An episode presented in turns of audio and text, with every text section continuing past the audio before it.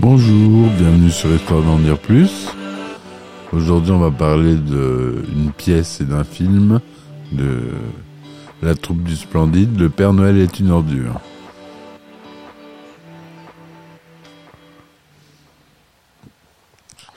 Alors, Le Père Noël est une ordure, c'est un film français de Jean-Marie Poiret, sorti en 1982, interprété par la troupe du Splendide. Ce film est l'adaptation de leur pièce du théâtre du même nom, créée en 1979.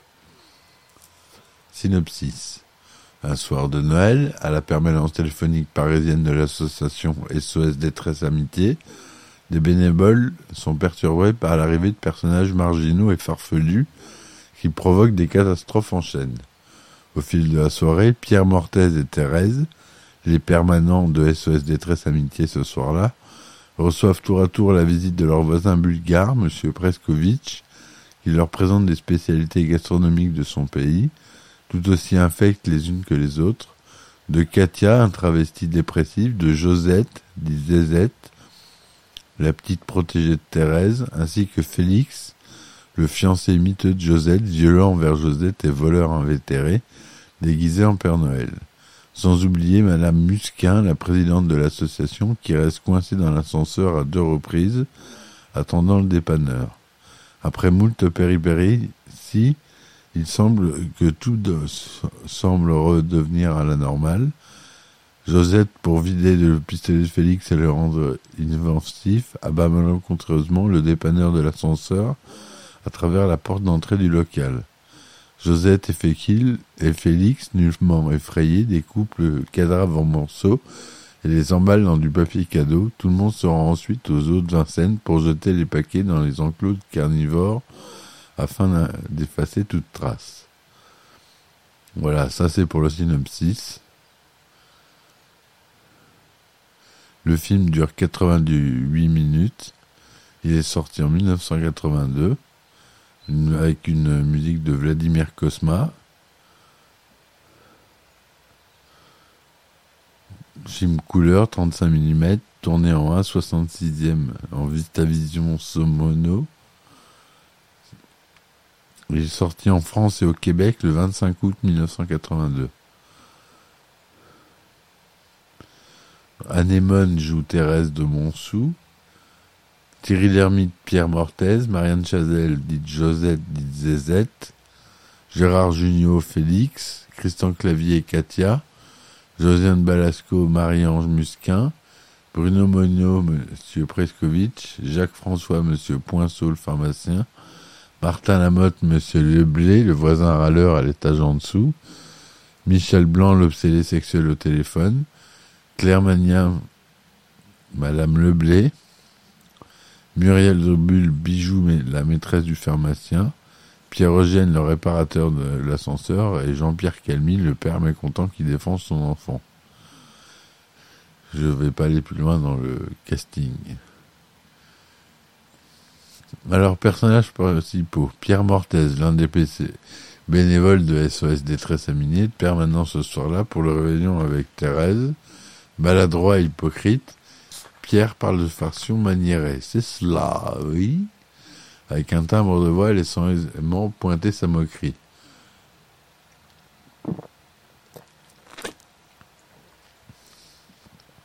Au cours de la soirée, il offre à Thérèse un tableau qu'il a peint lui-même, la représentant nue de face, tenant la main un porc vêtu d'un slip blanc, avec au loin un petit village bucolique. Dans la pièce de théâtre, la femme et le porc du tableau dansent ensemble. Catholique, marié et père de famille, il donne l'apparence de toujours laisser avoir un comportement respectable et exemplaire, mais selon Madame Musquin, il a une liaison. Par ailleurs, sous le coup du stress, il se laisse aller à une attitude et à des propos plutôt orduriers. Thérèse de Montsou, l'une des bénévoles de SOS Détresse Amitié, de permanence ce soir-là, pour le réveillon avec Pierre. Titulaire d'un diplôme d'assistante sociale, Thérèse est très sensible, un peu coincée et naïve. Ayant pour passe-temps le tricot, elle aime confectionner des gants à trois doigts pour ses petits lépreux de Jakarta. Elle offrira également un gilet qu'elle a tricoté à Pierre, ce dernier prendra au premier abord pour une serpillière. Il semble d'ailleurs que Thérèse soit secrètement amoureuse de lui. Elle aura aussi une relation sexuelle avec lui dans la baignoire de la salle de bain. Dans la pièce de théâtre, c'est avec Félix. Josette, dite Zézette, la campagne de Félix, femme enceinte, simple d'esprit. Elle se promène avec un caddie rempli de bibelots, affublée d'un cheveu sur la langue et d'une dentition imposante et improbable. Elle parle d'une voix suraiguë. Née, semble-t-il, à Montgeron le 8 août 1953, ayant eu une enfance difficile, elle est la petite protégée de Thérèse, qu'elle a connue à l'AGCD, une association chrétienne. Elle vit avec Félix dans une caravane bancale et miteuse qui jouxte le périphérique parisien. Elle a aussi un frère qui fait très peur à Félix, qu'elle menace d'appeler pour lui régler son compte. Félix, un individu louche et mesquin, dès qu'il est déguisé en Père Noël, il est lâche, voleur, mythomane et assez violent, notamment envers Josette. Dès le début du film, il gifle un enfant qui le prend pour un Père Noël normal, cet écart le fait renvoyer sur le champ de son emploi de Père Noël homme sandwich, distribuant des prospectus pour le cabaret Pigalos. Il débarque ensuite dans l'immeuble de SOS Détresse Amitié pour attraper sa Josette, avec qui il s'est disputé et lui passe un savon. Il garde alors son costume toute la soirée. Il menace, ensuite Katia avec son pistolet et son étrangle Josette avec le tuyau de douche de la salle de bain. C'est lui qui prend l'initiative de débiter le cadavre du préparateur de l'ascenseur avec une scie et d'emballer les morceaux dans du papier journaux, cadeau, aidé de Josette. Katia le travestit par clavier. Dans la pièce de théâtre, c'est le surnom de Jean-Jacques. Maquillé à outrance, il est coiffé d'une perruque brune qui remet plusieurs fois en place habillé d'une tenue en imprimé léopard, d'un manteau de fourrure et d'une paire de longues bottes noires. Il est surnommé Charles Bronson par sa famille qui se moque de son allure efféminée, contrastant avec sa virilité de l'acteur américain. Dépressif et sans gêne, Katia la principale victime de Félix qui lui tirera par erreur une balle dans le pied. Marie-Ange Musquin, BCBG, très froide et sévère, c'est la présidente de l'association SOS Détresse Amitié. Elle est très en retard pour le réveillon chez sa sœur Cécile Marie, à Créteil. Elle reste cependant deux fois bloquée dans l'ascenseur qui tombe en panne à son corps défendant, s'électrise en tentant d'en sortir et constate que sa voiture elle aussi est tombée en panne. Lorsqu'elle est bloquée dans l'ascenseur, elle utilise les cadeaux de ses neveux qu'elle transportait avec elle. Une trompette en plastique pour appeler à l'aide et un tournevis d'une boîte à outils d'enfant pour dévisser le panneau de commande de l'ascenseur. Monsieur Preskovitch, d'appelle euh, le générique du film, mais prononcé Preskovic dans le film, nommé Zatko, l'envahissant voisin bulgare du dessus, doté d'un fort accent et de sourcils épais, affable et généreux, il fait cadeau à Thérèse et Pierre de spécialités culinaires de son pays, qui sont toutes inventables, immangeables. Les doubichous de Sofia, une pâtisserie ressemblant à des truffes au chocolat roulées à la main sous les aisselles, puis le cloug marron, une sorte de bûche de Noël dégageant une odeur nauséabonde, qu'il commettra ensuite avec du sputz. Et il travaille de nuit au péage de Corbeil-Sud. Personnage secondaire, le suicidé de la cabine téléphonique. Un homme désespéré qui appelle ce soir-là SOS détresse amitié d'une cabine téléphonique. Un pistolet pointé sur la tempe, au bout du fil Thérèse, qui ne l'entend pas très bien, et qui lui dit d'appuyer sur le bouton du téléphone. L'homme s'exécute et appuie sur la détente de son arme, sa cervelle se fracasse contre la vitre de la cabine. Monsieur Leblé, un voisin d'immeuble râleur qui passe le réveillon avec sa famille, il est dérangé par les cris venant de l'appartement de SOS Détresse Amitié et passe son temps à s'en plaindre à l'association. Monsieur Poinceau, un pharmacien du quartier qui soigne Félix avec du synthol en vitesse, Il doit rejoindre son dîner de réveillon chez Castel avec une jeune femme blonde surnommée Bijou qui l'attend dans un taxi. Sa veste blanche de smoking est tachée par le clou marron de Prescovitch qui se fait malencontreusement écraser par sur celle-ci. À cette occasion, il croit que cette salissure est causée par des excréments. Mais, mais c'est de la merde dit-il. Son réveillon est gâché par Félix après qu'il soit battu avec ce dernier redevenu violent. L'obsédé du téléphone interprété par Michel Blanc, jamais filmé, mais qui fait plusieurs appels téléphoniques obscènes, notamment à Thérèse et Josette, il est calmé par Madame Musquin qui sait faire avec ce genre d'individu. Le réparateur d'ascenseur, qui est tué accidentellement par Josette,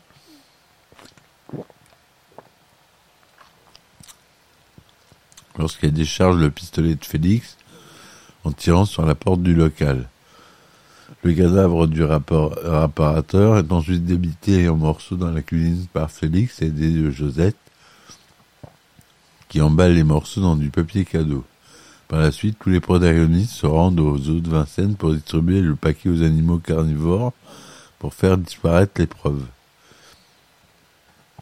Bijou, la petite amie du pharmacien Monsieur Poinceau, qui l'attend dans un taxi, pendant celui-ci soigne Félix dans son officine.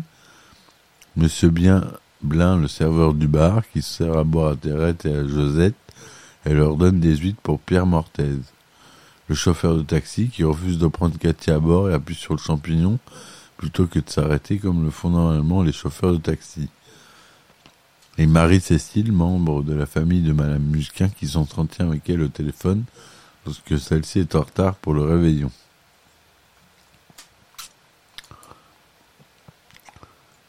Dans le film, Katia est, est surnommée Charles Bronson par son père. Lorsqu'il quitte l'appartement après avoir été rejeté par Pierre, on le voit passer devant deux affiches de film avec Charles Bronson. Ces affiches ne représentent pas de vrais films, elles ont été créées par Willie Holt. Dans la séquence de la mort du technicien de SOS Dépénage, la mélodie qui accompagne la découverte du cadavre sonnant à la porte est identique au fameux jingle publicitaire des magasins d'Arty. Production. À la suite du succès de la pièce originale de 1979, Yves Rousset-Rouard lance l'idée d'une adaptation cinématographique avec Jean-Marie Poiret à la réalisation. Jean-Marie Poiret a rencontré la troupe par le biais de Josiane Belasco, avec qui il avait tourné son premier film Les Petits Câlins en 1977, et Les Hommes préfèrent les grosses en 1981. Le réalisateur est arrivé avec l'intention de faire un vrai film, de repartir dans une autre logique, d'après lui, la fin de la pièce était très très mauvaise et s'emballait dans une espèce de caricature de grand guignol. Dans la première version du scénario, Thérèse et Pierre sortaient du zoo et se rendaient dans une église pour se confesser à un prêtre qui aurait été interprété par Michel Blanc. Horrifié, le, prêtre dénonçait les agissements de la bande à la police. Le film se serait terminé par une photo des protagonistes dans le box des accusés à la une du journal. Différence entre les pièces, entre la pièce et le film. Madame Musquin n'apparaît pas dans la pièce. Un monsieur Musquin simplement évoqué. Le personnage et les mésaventures de l'ascenseur ont été inventés afin que Josiane Balasco, qui ne jouait pas dans la pièce, si ce n'est pour remplacer Marianne Chazelle durant un mois, puisse figurer dans le film. Dans le film, Thérèse dit qu'elle a rencontré qu'elle a rencontré Josette à l'AGCD, l'association Jeunesse chrétienne pour le développement, dans la pièce à son cousine. Thérèse couchait avec Félix dans la pièce alors que c'est avec Pierre dans le film. Dans la pièce, Katia révèle qu'elle est absent, qu'elle appelle Jean-Jacques et qu'il a été marié à Thérèse. Il finit par se suicider avec l'arme de Félix. Tous ces éléments sont absents du film, tout comme la chute mortelle de Thérèse. Dans le film, Monsieur Preskovitch offre ses fameux doubichous de Sofia. Dans la pièce, ce sont les fameux Spotty de. Aussi dans la pièce, au lieu du clou marron du film, le personnel revient à la charge avec de la liqueur de montagne. Ce passage sera repris dans une scène du, du film Les Bronzés font du ski en 79, faisant suite à cette pièce. La pièce se termine par l'explosion de l'immeuble à cause de Preskovitch qui se suicide au, gaz. Dans le film, Katia est martyrisée sans cesse par Félix. Dans la pièce, ce dernier se montre plus magnanime avec elle. Dans le film, Pierre coince les doigts de Preskovitch en claquant la porte. Dans la pièce, c'est Félix qui se fait coincer le doigt par la porte. Dans la pièce, une fois que le Pierre a montré que Pierre a montré le tableau à Thérèse, plus tard elle le montre à Félix. Dans le film, elle cache le tableau, elle ne le montre à personne. Dans la pièce, Josette et Katia échangent leur tenue. Dans leur film, elles gardent leur tenue respective. Dans la pièce, Françoise, la femme de Pierre, appelle ce dernier pour lui dire qu'il est infidèle et qu'elle le quitte. Dans le film, cette scène n'est même pas présente. Dans le film, M. Preskovitch est un joyeux de rire à l'accent étranger. Dans la pièce, il est dépressif et parle français sans accent. Dans la pièce, on apprend plus sur Josette et Félix qui n'hésitent pas à se radoucir pour se confier à propos de son passé. Dans le film, ces éléments sont absents. Jacques François, qui joue le pharmacien, a accepté de jouer gratuitement dans le film, la production ne pouvant lui payer son cachet habituel très élevé. Il préférera donc jouer son rôle gratuitement plutôt de- que d'accepter le cachet dérisoire proposé. Jean-Marie Poiret l'ayant beaucoup apprécié, il le fera tourner dans la plupart de ses films suivants. Papy fait la résistance, Twist Again à Moscou, Mes meilleurs copains, l'opération Cornet de Bif et les couloirs du temps, les visiteurs 2. Guy Marchand devait faire une apparition, mais frustré par le tube Destiné, chanson qui figurait dans le film Les Soudous en vacances, il ne souhaitait plus être associé à celle-ci, tube qu'il trouvait fait facilement et ne pas être considéré comme un chanteur de variété de l'époque, alors qu'il était avant tout un jazzman, avec des années de carrière derrière lui, d'autant plus qu'il avait l'estime des grands noms du jazz comme Michael Petrucciani, Al Jarreau, George Benson ou Claude Nougaro. Mais cette chanson restera pour le grand public la plus connue de ce crooner, bien malgré lui. Guy Marchand renoncera finalement à faire un caméo pour le film, mais autorisera la diffusion de la chanson destinée dans le film. C'est Jean-Pierre Daroussin qui s'apprête sa voix à l'homme qui ne sait pas aligner trois mots cohérents lorsqu'il il appelle SOS détresse et amitié, pendant que Pierre, Thérèse et Josette mangent les huîtres. Le court rôle du réparateur d'ascenseur est tenu par Pierre Eugène, également engagé en tant que chauffeur de production pour le film.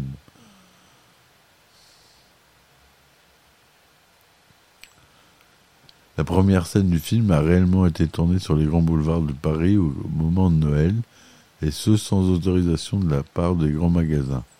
Gérard Jugnot, caché dans une camionnette, sortait quelques instants pour les prises. L'équipe de tournage utilisera par la suite le nom de cob Les Bronzés Fête Noël. Le terrain vague sur lequel se trouvent les caravanes de Félix et Zézette est désormais occupé par l'hôpital Robert Debré, situé entre Porte des Lilas et Porte du Pré Saint-Gervais. La scène où Marianne Chazelle à Nimone cherche des huîtres et du vin blanc a été tournée près du square Trousseau, 11e arrondissement, dans la brasserie homonyme.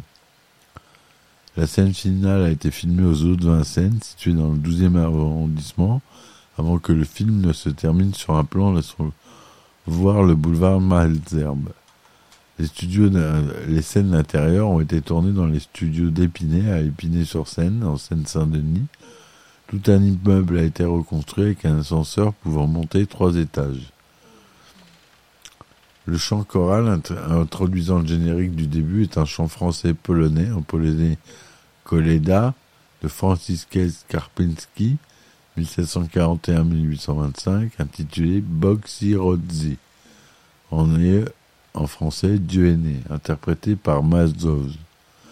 Le solo entre Pierre et Katia est dansé sur la chanson Guy Marchand destinée qui n'était pas celle prévue à l'origine.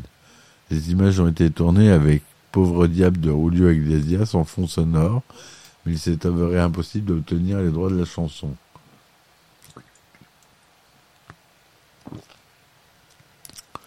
Vladimir Kosma, chargé de trouver une chanson avec un rythme similaire, a repris Destinée qu'il avait composé avec Guy Marchand pour le film Les Soudous en vacances, sorti en 1981. Les dialogues ont été réenregistrés. On Katia demander Vous aimez ce genre de musique?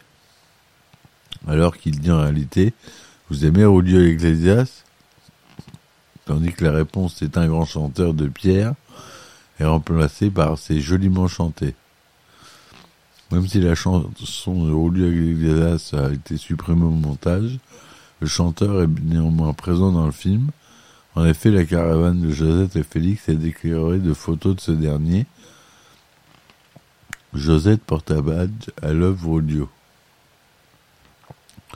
À sa sortie en salle, le film fut boycotté par la RATP, qui refuse de louer les panneaux publicitaires pour faire l'affiche en raison de son, titre provoquant. Certains cinémas ont ajouté diverses mentions sur l'affiche, le Père Noël est une ordure, pas le vrai, ou encore le Père Noël est presque une ordure. Dans la bande-annonce, Thierry Lhermitte cite la tribu des Arumbaya, une tribu amérindienne fictive créée par Hergé dans les aventures de Tintin. À sa sortie en 82, les critiques sont divisées, alors que dans les critiques des cahiers du cinéma dénoncent un manque de contenu et de messages, D'autres, comme celle du quotidien Le Monde ou du magazine Première, saluent le rythme de la mise en scène et du jeu des acteurs. Bonne nouvelle, stop. Café théâtre on trouvé, stop. En progrès, stop. Pas de contenu, stop. Comédie parfois noire, stop. Comédie sans message, stop. Point fort. Unité de lieu, temps et de lieu respecté, stop. Adaptation rigoureuse de pièces de théâtre, stop. Serge Toubiana, Les Cahiers du cinéma, octobre 1982. Dialogue mitraillette, mouvement incessant, entrée, sortie, rencontre, télescopage de personnages pittoresques. Les gens du Splendide sont de fameux acteurs. Jacques Tiquilier, Le Monde, septembre 1982. Les critiques cinématographiques ultérieures sont positives, soulignant l'efficacité comique d'un film désormais culte et qui apportait un renouveau au cinéma comique français.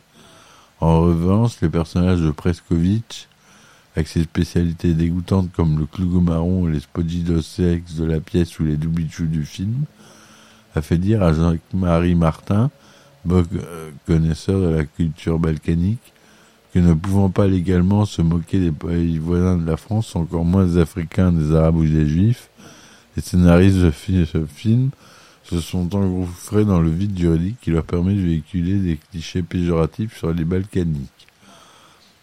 Alors qu'en fait, Josan Balasco, qui les a inspirés, s'était régalé de ses plats et pâtisseries de Sidjek en Croatie, ville proche du lieu de naissance de son père.